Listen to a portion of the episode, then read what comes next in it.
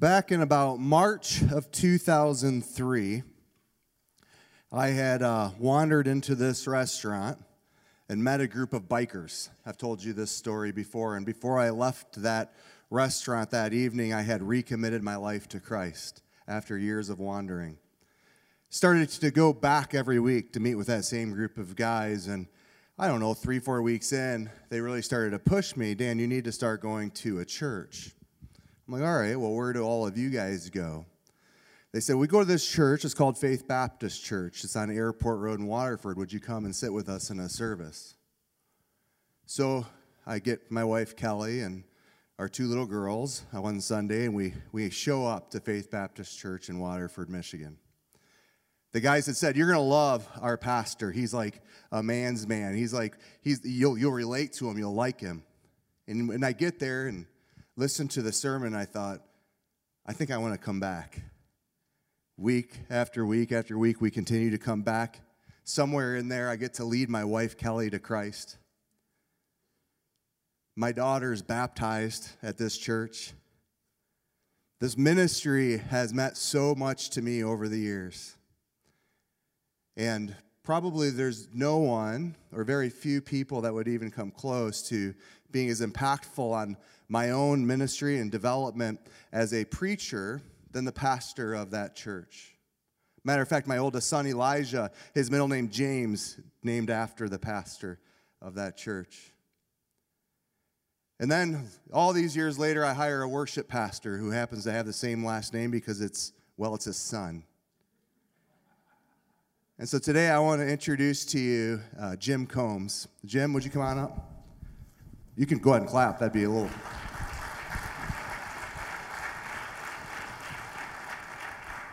I, I want to pray real quick for you before you get started. God, I just thank you for Jim. God, he's my brother. In a lot of ways, he's mentored me even without knowing it. God, I just thank you for him. I thank you for his leadership. I thank you for the gifts that you'd given him.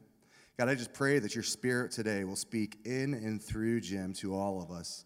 And as a result, we'll all take a step closer to you. We love you. In Jesus' name, amen. Good morning, everyone. If you have your Bibles, please go with me to Genesis chapter number 45. Genesis chapter number 45. Merry Christmas! One Sunday, just before Christmas, the church was gathered and it was full of people. A young family showed up because, man, you go to church on Christmas, right? And they came in, made their way down the center aisle. A family not too used to um, church every week, if you know what I mean. A little boy, his older sister, a mom and dad.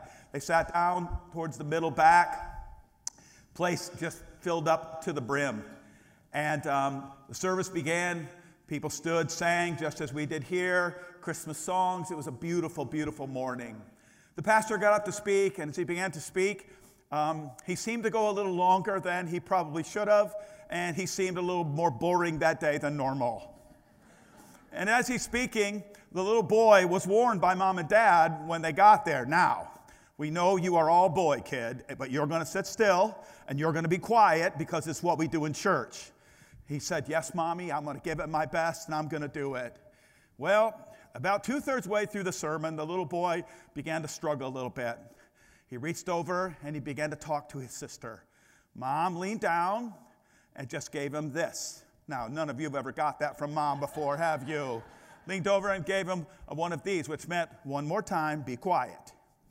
And he kind of buckled down and got serious and thought, man, I got to get it together here. Just can't cause. So he sat little, and the pastor continued on and continued on, and he just lost focus. I, I mean, just simply lost focus. And he reached over, and for some crazy reason, he pinched his sister.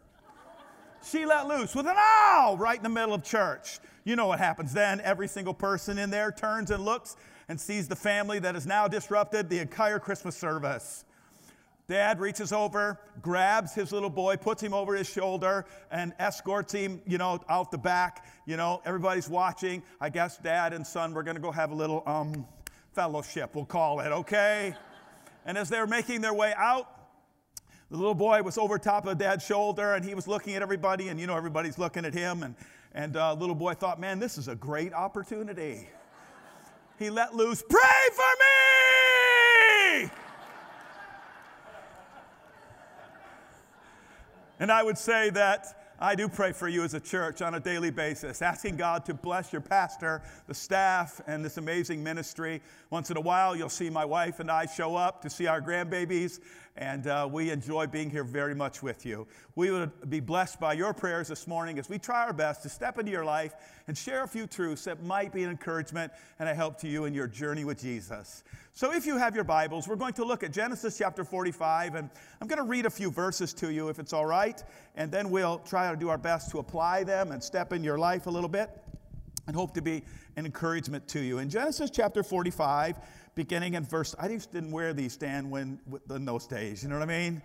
But uh, you know what happens. Genesis chapter 45, verse 1, the Bible says, Then Joseph could not control himself before all those who stood by him.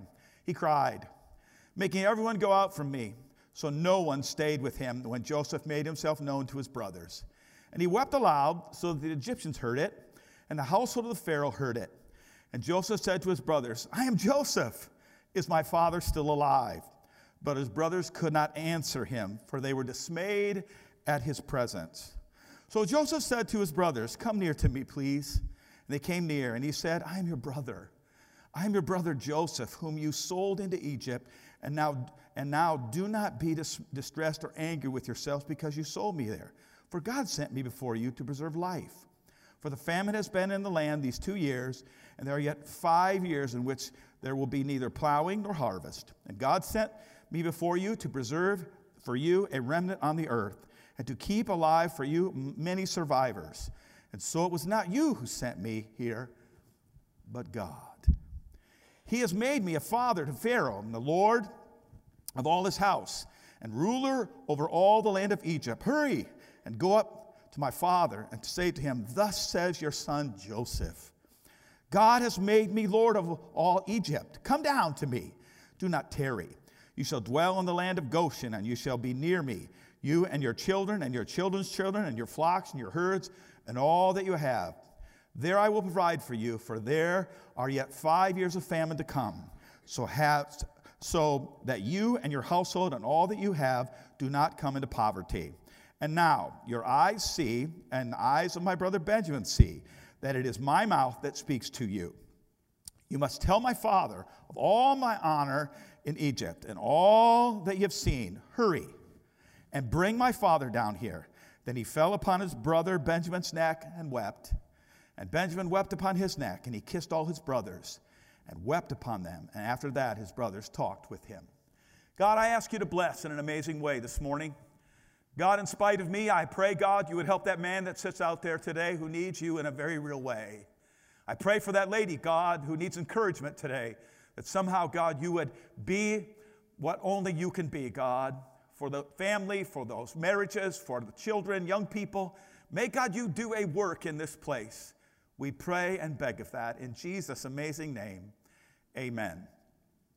This morning, I would like to bring you a message entitled Liminal Space. Liminal Space. You say, Jim, what in the word, world is liminal space? Well, to an architect, liminal space is a hallway, it is something that links two rooms. To an engineer, liminal space is a bridge, a tunnel. Liminal space is simply means uh, something between. Sometimes, for those of us in this spiritual world in which we live in as believers, there's what I call liminal space. Those moments between, the ones that we wonder, how did we get here? Why did this happen to me? For Peter, one day he's walking with the Savior, eating with him, talking with him. A few days later, he has risen from the dead. But it's those moments between that he wept bitterly. Liminal space. For Jonah, there was a moment when God literally spoke to him as a prophet, literally speaking into his life. A few days later, he is preaching the greatest city revival ever held in the history of humanity. But what about three days in the belly of a fish?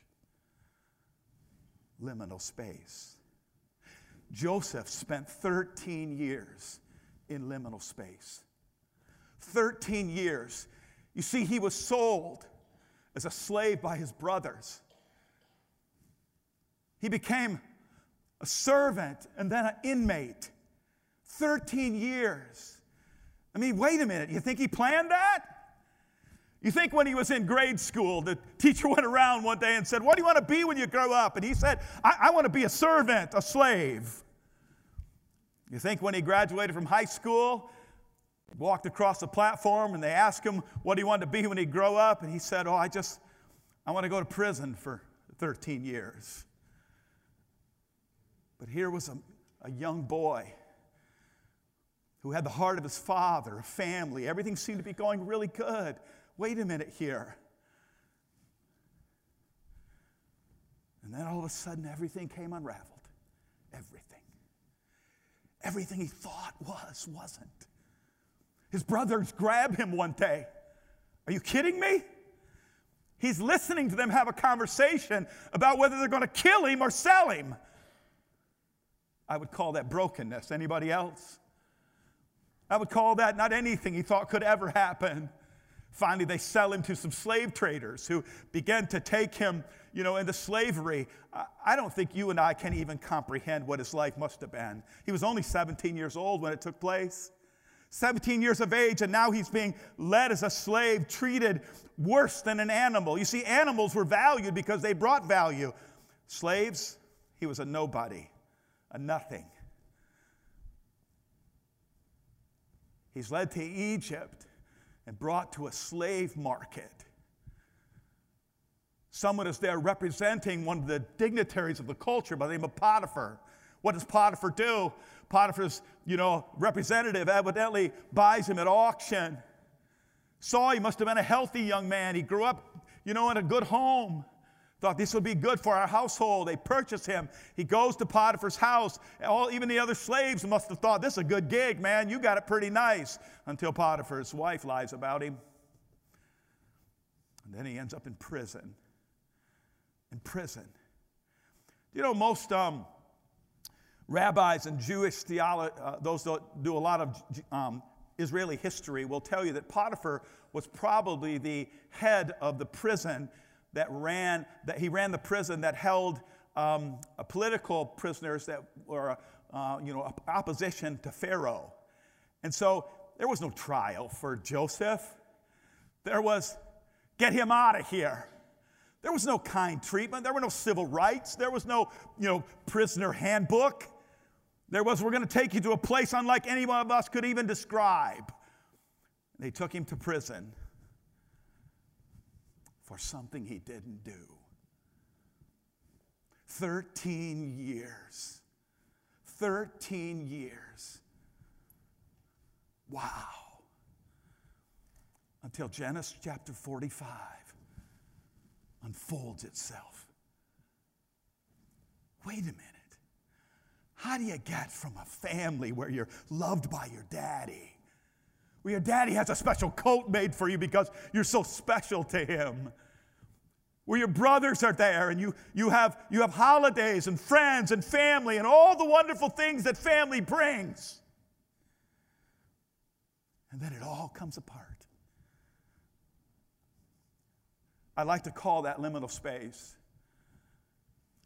It's part of our spiritual journey, and we find ourselves in places that we wonder how we got there. Sometimes we do it to ourselves, sometimes we don't. There are names for those liminal spaces that bring us to a place of brokenness and hurt, pain. Some call, sometimes it's called divorce, other times it's called bankruptcy.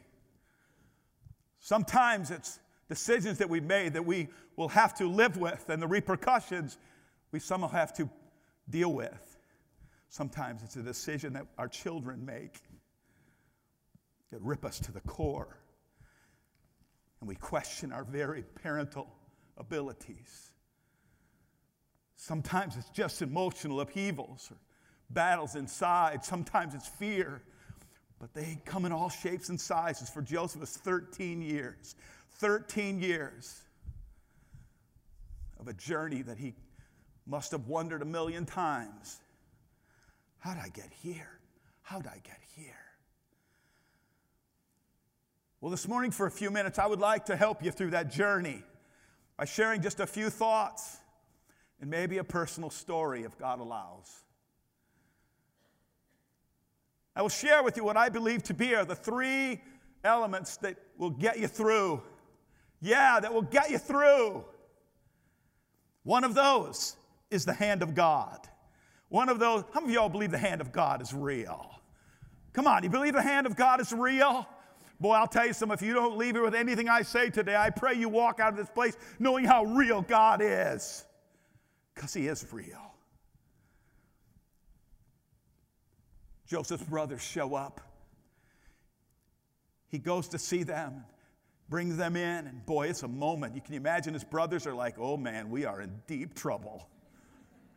Stick a fork in us, we are almost done. This is not a good day.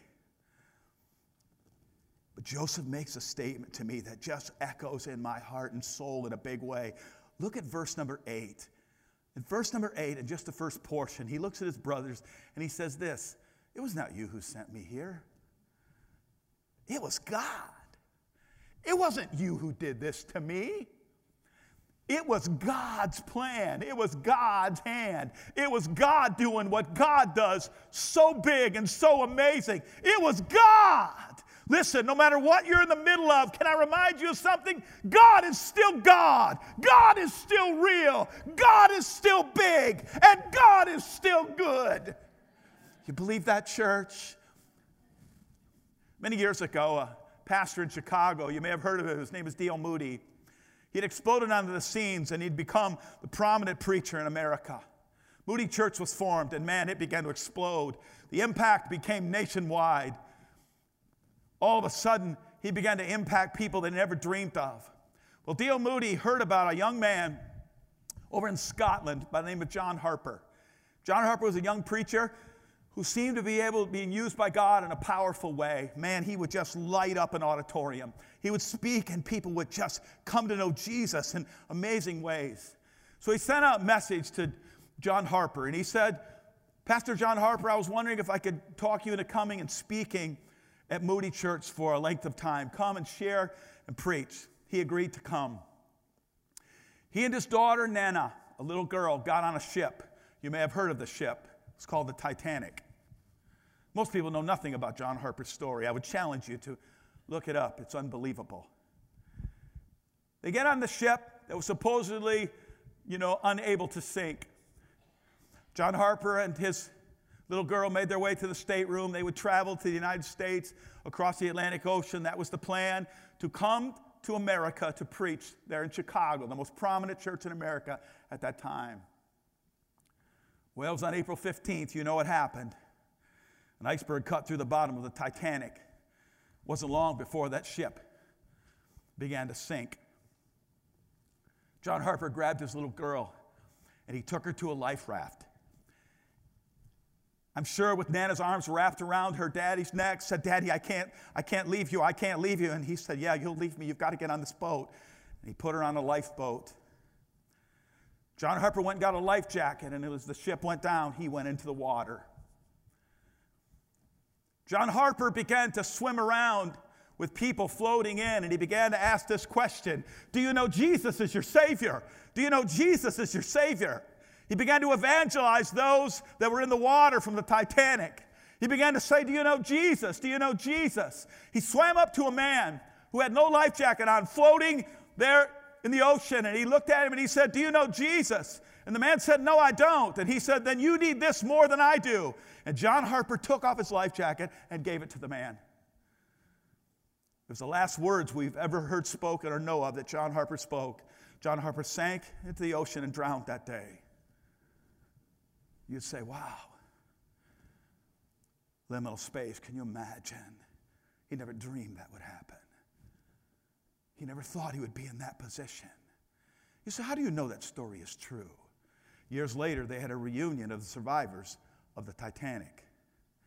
The man who was given the life jacket stood up in front of the survivors and told the story how John Harper had asked him if he knew Jesus, and he said, I want the world to know. I, know, I now know Jesus because John Harper introduced me to him and gave me his life jacket, and he shared that story. May I say something to you that may sound absurd? But it wasn't an iceberg that sank the Titanic, it was God. God is still God in the middle of the ocean, in the middle of winter, in the middle of summer, in the middle of your pain, in the middle, whatever you're in the middle of. May I say to you that the hand of God showed up that evening on April 15th. We don't celebrate in our culture because we rather make movies that are fictitious and movies that mean nothing about anything else. We don't want to talk about the greatest hero on the Titanic, whose name was John Harper, who spoke eternity into people's lives. May I say to you, he was in the middle of a moment that he could have never dreamed would have ever happened. But guess what? The hand of God showed up. Yes, it did. Just like it did in Joseph's life when Joseph said, You didn't put me here.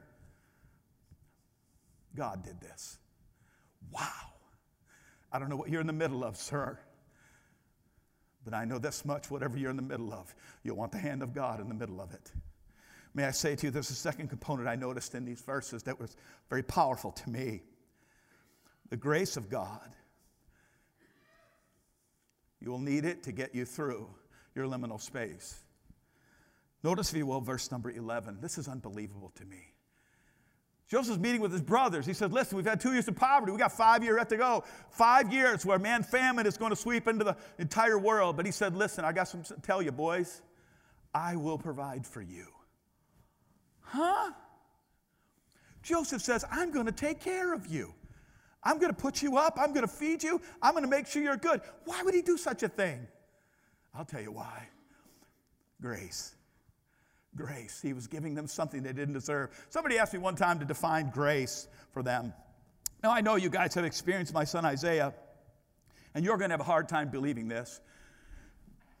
But once in a while, Isaiah did not behave. My wife and I, we are uh, kind of parents that we are, we believe kids are like a canoe, best steered with a paddle in the rear. so, just a simple scenario. One day when Isaiah was little, he did something bad. Shocking, I know. And I said to him, That's going to cost you two swats.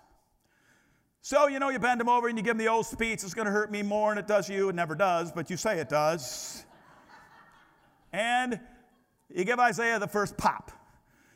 He cries and looks at you. Now, what do you call that spanking? Well, you call that in a spiritual world judgment. You did wrong, now you receive judgment.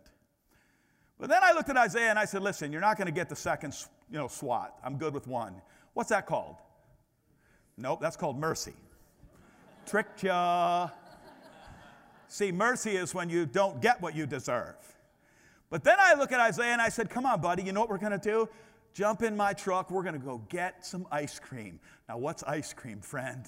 That's grace when you get what you don't deserve. And that's where we live in our walk with God. When we come to terms with, wait a minute here, God's been so unbelievably good to us. On our, on our worst day, God's still amazing. Come on, church. On our worst day, God's still great, isn't He? On our worst day, God is still incredible. And God's grace shows up with the graces of people.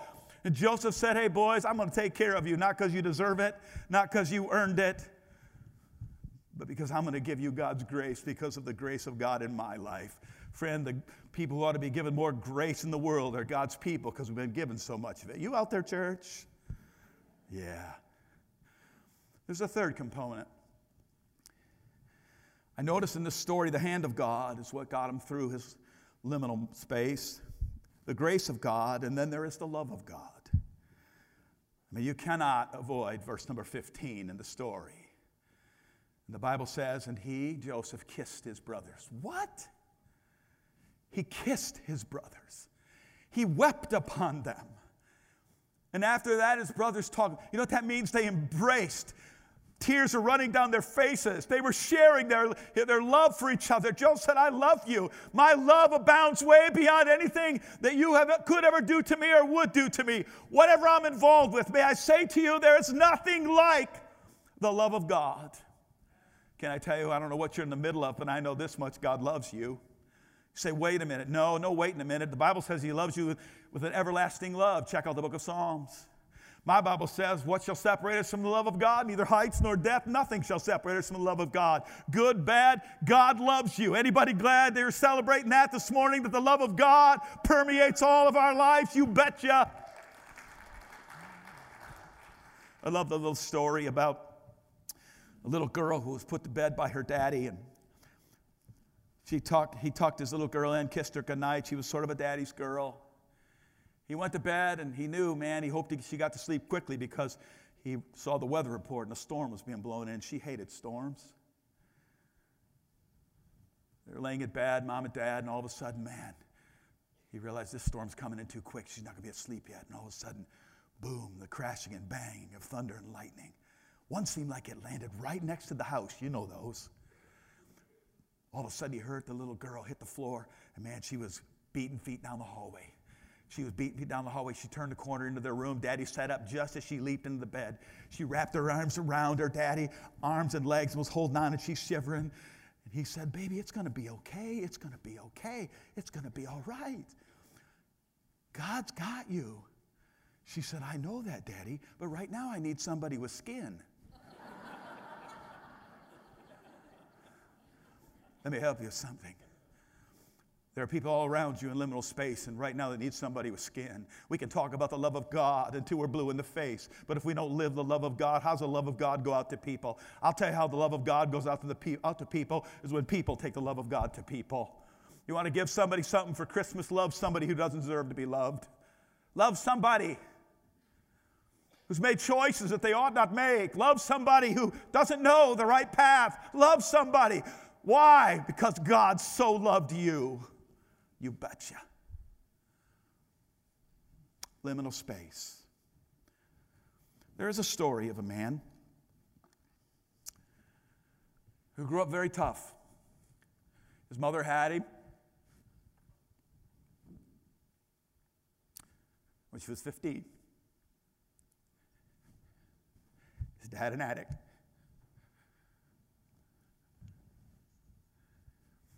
He got kicked out of school First time, fourth grade. In middle school, that man was told he couldn't learn, didn't have the ability. But it set a drive in his soul.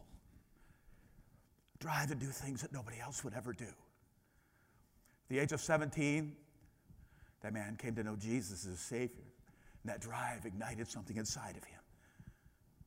And at the age of 30, he became a pastor of a church, small little church, about 50 adults. And all he wanted to do was watch God do something miraculous. And God did. Not many years went by, and that church began to grow and grow and grow until it reached one of the largest churches in America, top 1%, some over 10,000 members. He co authored two books, traveled the entire world speaking. 700 times a year.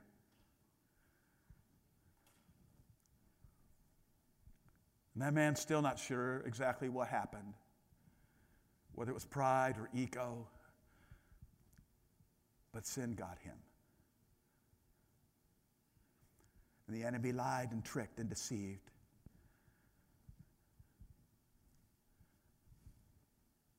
And he lost everything. He thought.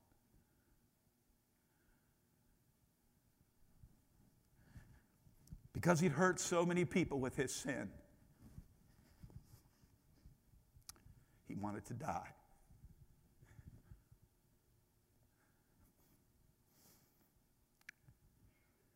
In the state in which he lived in, if you if a medical person hears that you want to die and they believe it's credible, they have they will come and get you. And they came and got that man. They strapped him into a gurney and took him to a mental hospital. State law says you would stay there three days, but if you get there on Friday, the weekends don't count. So he'd be put into a mental hospital for five days. The mental hospital was like any, anything he's ever been to before, almost. His roommate could not speak. Please know my heart when I tell you the story. It's just what happened. His roommate was so mentally ill that he would urinate on the floor in the bathroom. That man would share a bathroom with that guy. They'd taken his shoes away because there would be no shoelaces in a mental hospital.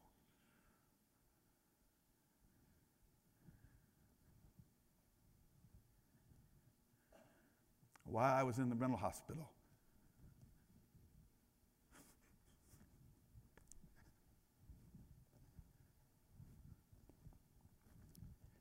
I remembered as a boy going to see my grandma, who lived in the state hospital because she was mentally ill.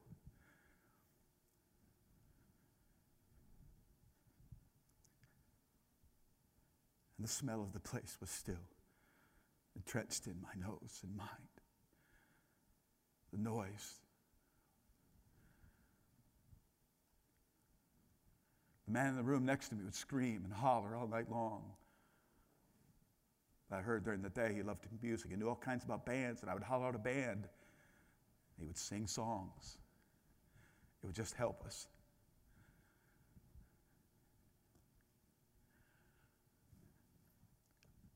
I've spent three years in liminal space. Three years. Hiding in my guilt, running away because of my shame.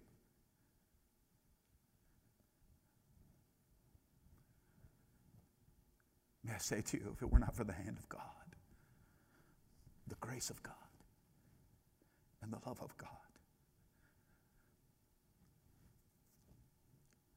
I would not be able to look in the eye and tell you today my marriage has been restored. Because of a woman who knows about the grace of God.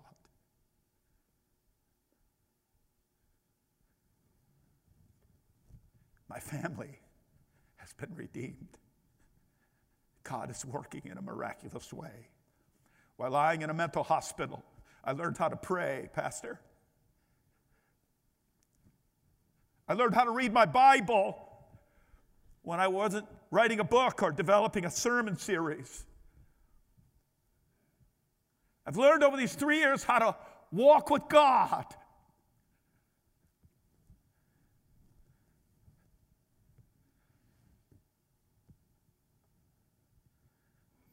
May I say to you, the enemy meant it for bad,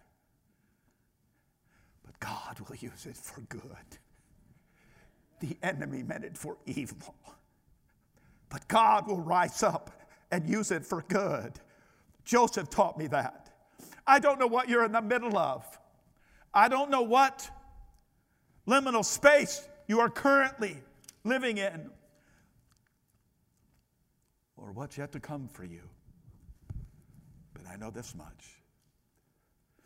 If Peter had his, and Jonah had his, and David had his, and I could go on and on and on, you and I will have ours.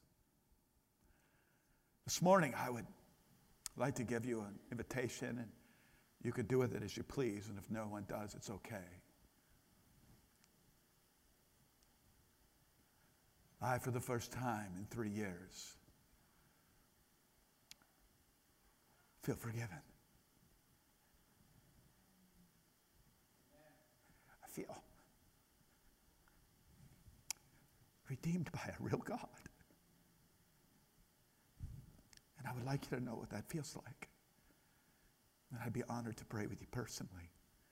My wife and I'll wait for you up front if you'd like as the song is played.